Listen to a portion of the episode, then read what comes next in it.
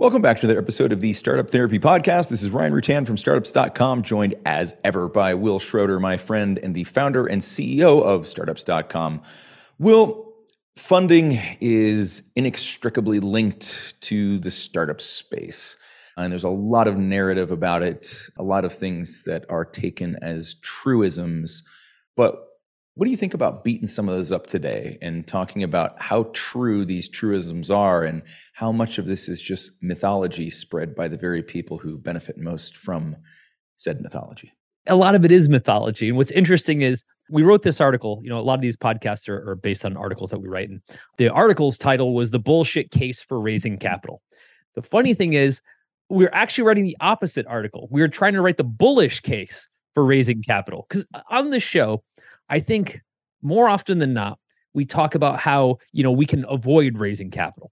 And people might, if they watch enough this show, they might even think that we are anti-capital, anti-VC, anti-investor, which is hilarious given that we run a fundraising platform, we have a fundraising agency, we spend most of our time teaching people how to fundraise. Yeah. So us being anti-investor seems a little antithetical.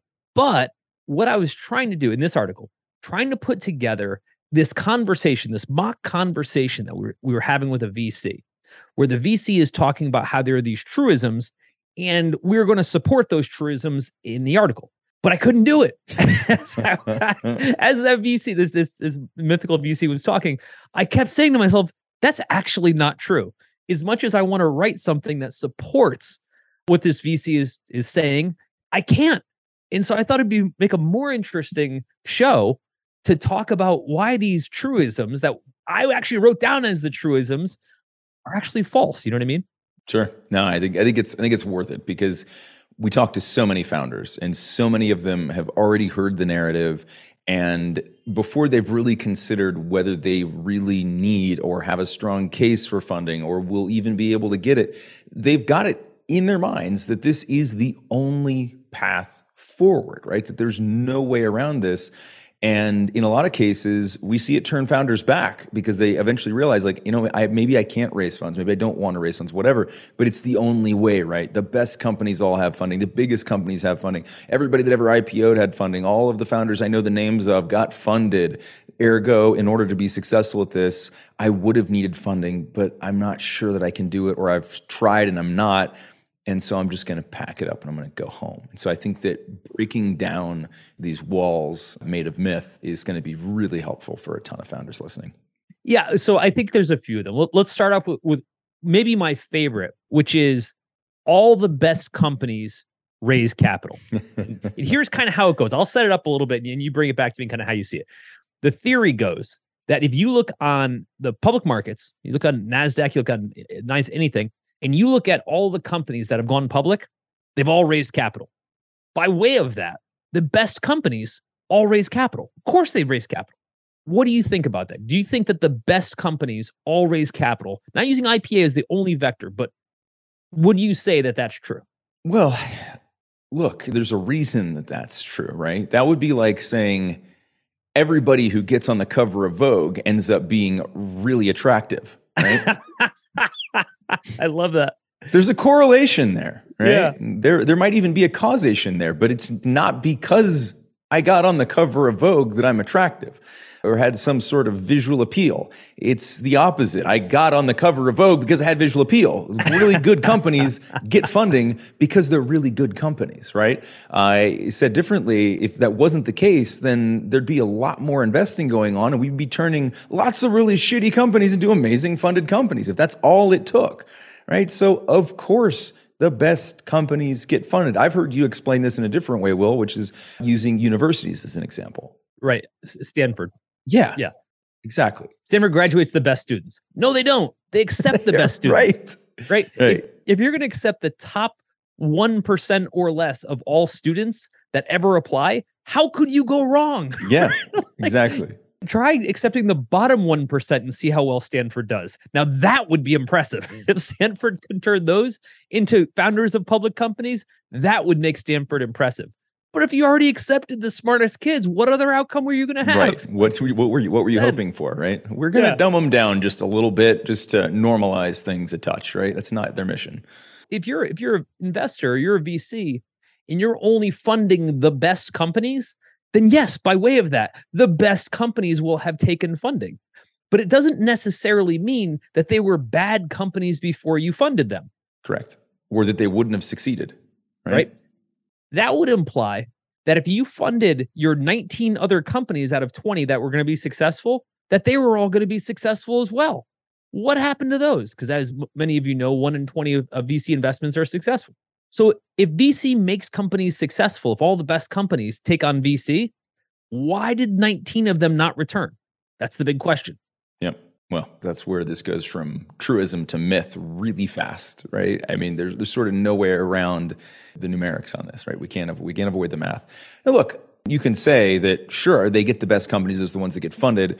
You could still probably try to make a fairly cogent case where if they hadn't gotten that funding, they would have been great companies that went nowhere, right? They just stalled out. Yeah, they were a great idea, great team, great early execution, but without that money, they wouldn't have gone anywhere, or they wouldn't have gone as fast or as far or whatever. Sure, you can make that argument. How the hell you'd prove that, I don't know. I'll give you this. If I look at the 9 companies that I've started over 30 years, my top 2 were bootstrapped, no investor capital whatsoever. My bottom 3 were all venture funded. Now, if that venture funding is such a guarantee of success and the bootstrapping is such a guarantee of failure, what the hell, man? Because it's not like I had 1 shot on goal here. I had a lot of reps on this equation, and I just don't see the correlation at all. It's ridiculous. Yeah, right. And so, look, I think that it's important to acknowledge the fact that, yes, capital is a tool. Yes, it does get used. Yes, some of the biggest companies that you know and the famous founders that you've heard of have been through the funding path. But that doesn't mean that it's the only route to victory, or that it's even the best route to victory. Right? And we've covered a lot of the anti-funding cases around, hiring your own boss and how it changes your ability to derive direct benefit from the company, or at least delays that or changes the conditions under which that's true.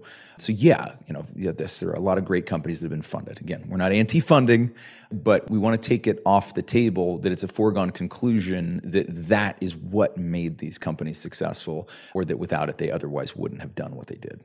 Look, there are certain cases where you actually need a ton of capital to scale in a certain way. And to be clear, there are certain cases where you kind of can't be that company without some level of scale. Now, that could be anything from an expensive R&D operation that actually just requires money. You can't bootstrap, but it's not 2 guys in a room just working really hard. Every pharmaceutical ever, right? Because of the regulatory process that you have to go through is so expensive that without raising funding, there's just no way to do it. You can't bootstrap FDA approval funding.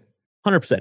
There's other cases where you need to have a substantial amount of, let's say, inventory, like a clothing company, right? Where you actually have to have a lot of inventory. There's yet other cases where the product will only make sense if it hits a critical mass, kind of all at the same time. I would argue Uber couldn't have been bootstrapped, not because it was an app or whatever. It just, you needed to be in enough cities with enough critical mass at the same time to have built up enough of the usership to make that business work. And again, those things are very real. But here's the weird thing, and I wanted to get your take on this.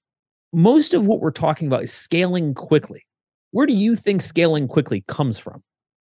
Well, let's see. Who benefits from scaling quickly? Let's think about what it takes to scale quickly. It takes a lot of money. It takes a lot of energy. It's fraught with risk because we're very uncertain because it's not like just having money means we can go and scale, right? We still have to find product market fit. We still have to do all the damn things that are hard.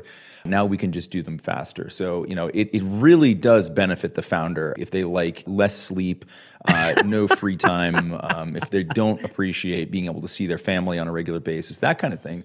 It's great for that. Otherwise, it's really great for the VCs, right? Founders don't need any of this to happen fast, right? A lot of times I think they want it to, but I think that they misunderstand the connection between the two, and they assume that funding will help them to grow faster, ergo get to the outcome they wanted, but they forget to factor in all of those other downsides, like the fact that if the thing is just doing a nice job cash flowing a couple $100,000 to $1 million a year, that'd be an awesome business if you owned it outright. If you don't, and you are beholden to investors, you don't get to stop there. That exit is closed for you, sir or ma'am.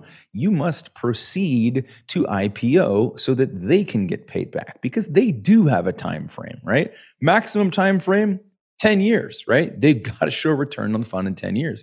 And they probably want to go raise another one. If the first one's not returning at all, guess what? They can't go raise more and get their carry, right? And I'm not pointing out the greed of VCs. Plenty of other people have already done that. I don't need to. But it's the case that that's who drives that condition, right? It's the investment money you took on in the first place that makes it true that we need to scale fast. Otherwise, you absolutely don't. You probably can't, and you might not even want to, right? So that's my subtle take on it. There are a hilarious number of instances where I hear founders say, I need capital because I need to scale faster because everyone else is going to scale in this market. Oh, right. Yeah, I forgot the competitive one. You're right, right. Yeah. Because we all want to believe, with good reason, that's what, it's where conviction comes from, that our startup, our idea is so good that it's going to be so market changing that you're going to need so much capital in order to capitalize on it before anybody else can, and at a faster rate. And so what I hear from founders is that if I don't raise this money, if I don't go down this path, I'm going to get gobbled up by all the people who do. Now, that does happen sometimes. It's hilarious because we see a version of it that nobody else sees, which is why we're saying this on this podcast. It's hilarious how often that does not happen. Correct. Right. It's the vast outlier. We're talking like magnitudes of difference between the people that never happens to and the very few cases we can point to and go, they got beat out because they had a very similar idea. Somebody else raised more money and got more market share faster, and now they're top dog and the other one's gone. Let's play this out. How many companies tried to compete against Fundable with funding? Remember, we had like 30 funded competitors within the first year? I couldn't even get auction insights because there were too many people. Like, I could only get the top 10. It was unbelievable.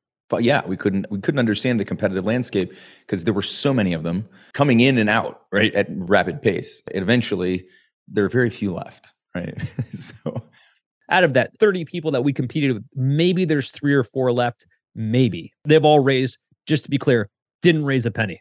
We didn't raise a dime. And outlasted all of them, right? Not because we're doing anything special, but because this notion that this market's going to get so big and you're going to have the most amount of capital, it's the only way to do it, is bullshit. It's actually what bankrupted, that very same mentality is what bankrupted all of our competitors, because they raised a bunch of money. The market didn't get as big as they thought it would be. And then they had to bankrupt the thing. Meanwhile, we're still making money, you know, good for us. I've personally had so many businesses over the years that were constantly challenged by what were supposed to be these massive venture-funded incumbents, and they were going to take everybody out. Time and time and time again, they flame out.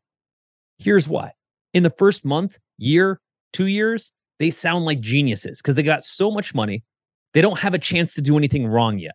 Then they realize they come to the same conclusions that we're already at, which is this actually does take a little bit of time to grow this business. It's not just about throwing bodies and capital out of it, right? Product market fit's still evolving.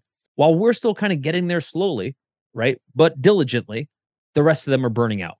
And I'm not saying it happens every time, but firsthand, we've watched this across so many companies, that this idea that if you just raise a bunch of money, you're going to be the successful one, consistently does not pan out. It's almost laughable.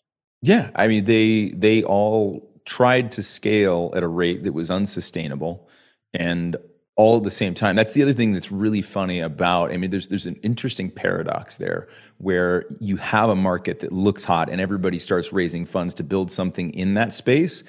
It creates a bunch of artificial competition before anybody really knows how much market there is. And so, you know, we don't have product market fit yet. We're not even sure really, you know, like, well, there's, you know, 1.2 billion TAM, right? Okay, sure, maybe. Like, we all guessed, and it's probably somewhere around there. But how reachable is it, right? How addressable is it actually? How cost-effectively addressable is it? Cost-effective. And that's the thing. Once they're funded, they stop worrying about things like how cost-effectively. All that matters is we stack up the users as fast as we can. We'll figure out how to make money later, right? And now you've got a burn rate.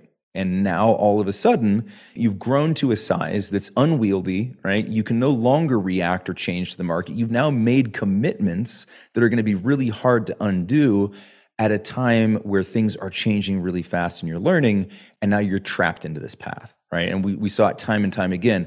It was basically, they were around as long as they could keep raising a subsequent round.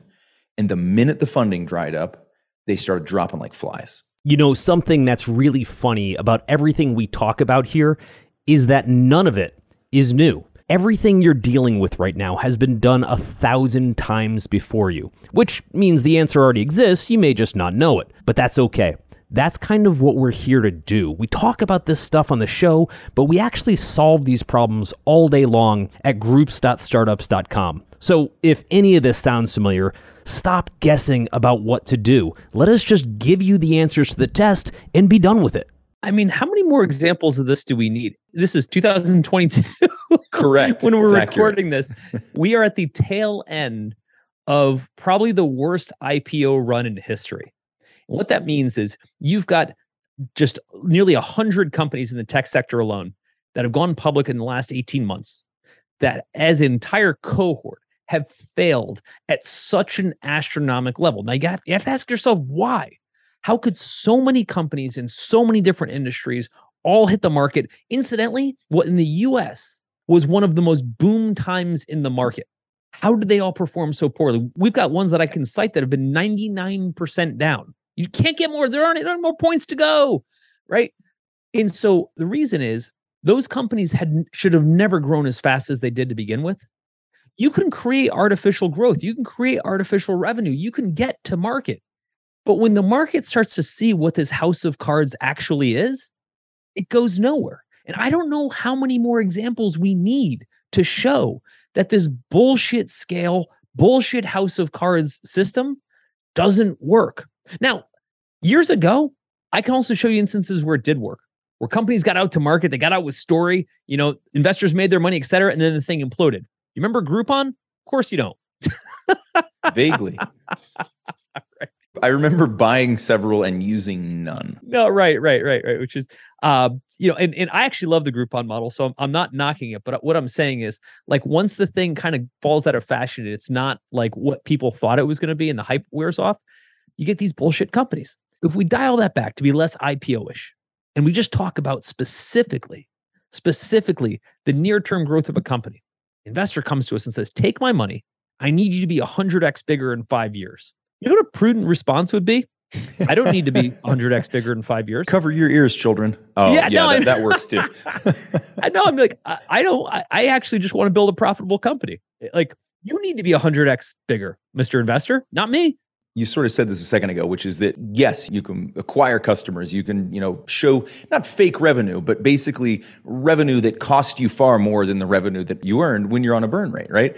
Instead of just building from a point of value, if you scale based on the value of your product in the actual market, this is how great companies are built, right? If you scale simply by adding cash instead of adding value, it's going to end poorly most of the time, right? My problem with the startup world, having been in it for a minute, is we have such limited memories. Like right now, we're going through this whole contraction period where startups aren't raising their next rounds, et cetera. And everybody's going, "Oh my God, I can't believe this is happening." Dude, it happens every 6 years. Yeah. 6 years, not 60 years. This isn't World War II we're talking about. It's the El Nino of funding. It comes around on a very regular basis. Yeah. And every 6 years, we pretend like it's never happened before. It happened again in 2008, 2007. It happened before that in 2001. It always happens. We always wind up back in the same place. It always happens. Since the beginning of this type of capitalization, it has occurred over and over. Oh my God. And over again. I don't know how many more times we have to learn this lesson. It's unbelievable. And yet, these myths still sustain. I'll give you one more. The next one, which it's so hard to refute, but we're going to refute it, is it's better to bet someone else's money. Oh, I love this one. Yep. Now that sounds true. Of course, I would rather lose because that's what we're really talking about. We never say it's better to bet and win. We're saying it's better to bet and lose. Right. Because just play it out the other way. I'd rather bet someone else's money so that when I win, I have to give them a pro rata share of it. Right? Because that's what you're saying. Because unless you're literally setting out to lose it, which if you are, let's not raise the funds. Let's not start the business, right? I have a better idea. Here's an easier plan. Right. Let's not lose any of that money. So if you are setting out to win, using someone else's money is actually the last thing you would want to do from a logical financial standpoint, right? This one is so hysterically flawed, just from a logic standpoint. Now, again, there are those cases where like you have to pay to play at some level, right? If you're entering into manufacturing or pharmaceuticals or whatever else where there's a giant barrel of cash that has to get dumped out just to get started. Yeah, if you have to do it, you have to do it. Right. But that applies to what? 1% of the businesses that we talk to, maybe less. Yeah. And so it's just, it's one of those things where like I have such a hard time with this one because it gets bandied about all the time and it just... It's a great soundbite, like, well, I'd rather bet somebody else's money, right? Okay, right? Go to Vegas and try that and see how much fun that is. Hey, I finally hit. How much of that do you have to give back? Well, it was actually all this other person's money, so I have to give it all to them. But man, did I limit my downside. I didn't put a penny at risk. And what did you take home at the end? Also nothing. So I want to provide two flavors of this kind of rebuttal. The one is the obvious one. If you were actually able to not burn through all of your own cash and things go poorly, which isn't a great outcome, then yes, you didn't lose your own cash. Okay, fair. That's true. I'm going to refute that in a second and say that actually never comes to pass like that, but let's call that true for a second. The other side of it is you're saying, well, if things go really well, I didn't burn my money, the company made a ton of money, et cetera. Dude, if things go well, it doesn't matter what you did. Exactly. Like if you raised money, didn't raise money. If things went well, you're fine. We're talking about downside scenarios. So I'm going to play out of the 20 portfolio investments that a VC makes. And every VC is different, but I'm just going to average a little bit here. A better VC is going to say, well, my returns are better or worse. And of course, going to say it's worse. But let's use these numbers. Let's say that out of 20 investments, one is a ballpark hit, right? It just goes nuts, right? And then there's like 5 on the other end that are just never even got off the launch pad, right? Just did horribly bad. Let's take those guys off the table for a second. I'm gonna argue that the one that went great, whether you used somebody else's money or not, didn't really matter. It's kind of irrelevant. For the 5 that went horribly, by the time you go so horribly, you've probably burnt all of your own cash anyway. Because the part that people don't think about is you don't just stop operating the moment you think you're going to run into cash. It's not how it works. You cut your own salary first. Now you're digging into your personal savings. Maybe you give the business a little bit of a loan. Now you're digging into your personal savings. Or you probably burned all your savings before you raised any money. So either way, you've probably burnt through all of your stuff. There goes the argument for downside protection. Yeah, exactly, right? Let's talk about the folks in the middle. The folks that didn't take off, but they didn't altogether fail either. This is actually the most painful for me. This is the most painful. It's a walking dead of the funded. And it's a part that people generally don't talk about. You know, we talk about all this stuff on the show that people generally don't talk about for exactly that reason. Here's what that looks like. You've raised enough money, you've generated enough cash where you're still around, but you're not doing well enough that you can actually take the kind of money you deserve or you'd be otherwise earning in the market. So you're stuck in the middle. I want you to understand this. You're stuck making $120,000. Now, some people are going to go, that's more money than I've ever made. That sounds like the most amazing outcome. And other people are going to be like, dude, if that's as much money as I could make like for the next like 10 years, that would be a problem. Yeah, if you're a talented human, right, and the kind who would have a chance of success as a founder, if you went to market and got a job and stuck after a career for 10 years, the chances you'd be topped out at $120,000 relatively small. Correct. You might say, well, you're using way too low of a number within a venture-funded company. Nah, maybe. Maybe it's $150K. It's not $200K and you're just sitting on it forever. Or said differently, if things aren't moving forward, that salary is going to get dropped first thing. You're going to be a total target for a little bit of reduction in expenses to try to get to profitability. My point is, if things are just going okay, you're now stuck with this thing. I don't think people understand that. Like a lot of people in the company can leave, right? If you've got somebody in the company that they're employee 20 and it's not going well, they can leave. If you're the founding team and you guys are all connected to this thing, where are you going to go? You're stuck with this thing. Emotionally and every other reason. It doesn't mean you couldn't leave. You're not indentured, but you tend to not to. I was going to say, like, regardless of whether you can or you can't, the vast majority of people that we see in this situation stay in this situation till the bitter end, right? Which is that it eventually does just grind them out or eventually fail completely and then they're gone, right? So there's, And I think people don't really understand the difference there too. They're saying, well, couldn't that happen to a non-funded company? Yes, a non-funded company could hit a plateau. They very frequently do. Every company's going to hit a plateau at some point, right? They all do. And yet, when you hit that midline plateau as a non-funded company, and you're only making $700,000, $800,000, $900,000 a year, $1 million a year. Yeah. You'll get by. Compare that to the 120, right? All of a sudden, the line for success, right? The high water mark is shifted so significantly that it just makes it an untenable situation for a funded company, and it makes it a fantastic outcome for a non-funded company. That's the irony of these things. It's the paradox of taking on funding to grow faster. When it works, like you said, it doesn't matter, right? It wouldn't have mattered. If you hit, a couple $1 billion IPO, bootstrapped or otherwise, you're probably good, right? Maybe you can only get the 120-foot yacht, not the 150-foot yacht. You can dream about the other 30 feet. You'll be fine. If you have the same outcome with an unfunded company, you can just keep doing it, right? And these are a lot of the wealthiest people you and I know run companies that just consistently spit out between 500,000 and $1.5 million in cash a year, right? Not massive outcomes. We know some people who have done that as well, right? But the vast majority of the people we know who are wealthy did it in a different way. You bet. And so what we tend not to hear about are these walking dead of funded companies. The idea that, hey, I bet somebody else's money.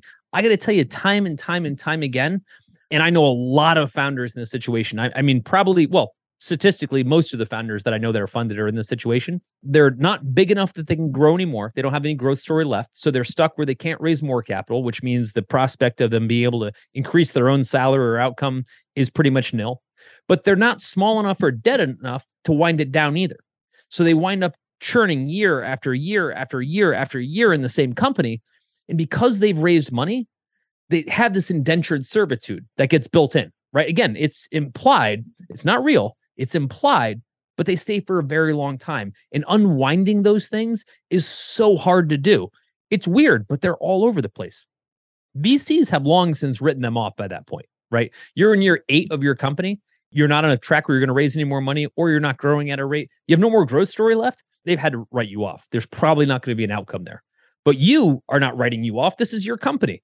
But now you're stuck with this something that someone else owns. Yeah, they write it off and you write it out, right? Yep, that's exactly it. Awful, awful scenario to be stuck in. And like you said, statistically, it is the majority by a long shot of the companies. And I mean, and remind yourself that when we say, the majority, it's the majority. Remember, there's also the other 5 that just completely outright failed. They're not super happy either, but they also got to move on. Right? So you can make an argument that maybe they're better off because at least it forced a change, it forced an outcome, as opposed to these who are just sort of stuck in this purgatory, the walking dead, as you put it. And it's an awful thing to bear witness to. And we get to do it far, far, far too often.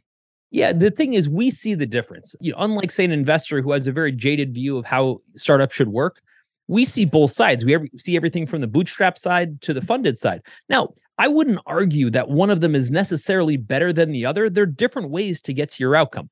I would argue that there's actually more risk in raising money because your aperture of success gets very narrow. When you are successful, it sounds great, but your aperture is very small. Having been through it numerous times, I get that. On the bootstrap side, obviously you have all kinds of risks. Not a day goes by where we don't look at some other way Ryan and I could have been spending capital on startups.com that we don't have, right? It's part of our lifestyle. It's kind of what we get used to. But on the other hand, we trade that for the amount of optionality that gives us, right? Because we're basically working off of our own plan. And both of them have some advantages. Your mileage may vary.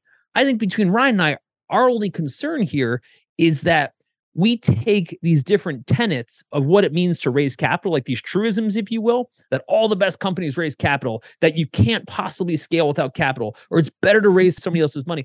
And what I would say is, while there's some truth to that, most of it's bullshit. And I think that's a big concern for a lot of startups that are getting into this for the first time, founders that are getting in this for the first time, and they're believing all of these myths verbatim. I think it's an opportunity to step back and say, most of that stuff isn't exactly true, or it's total bullshit. And we need to make a decision based on exactly what path makes the most amount of sense for us, not the investors. So in addition to all the stuff related to founder groups, you've also got full access to everything on Startups.com. That includes all of our education tracks, which will be funding, customer acquisition, even how to manage your monthly financiers. There's so much stuff in there. All of our software, including BizPlan for putting together detailed business plans and financials, LaunchRock for attracting early customers, and of course, Fundable for attracting investment capital. When you log into the Startups.com site, you'll find all of these resources available.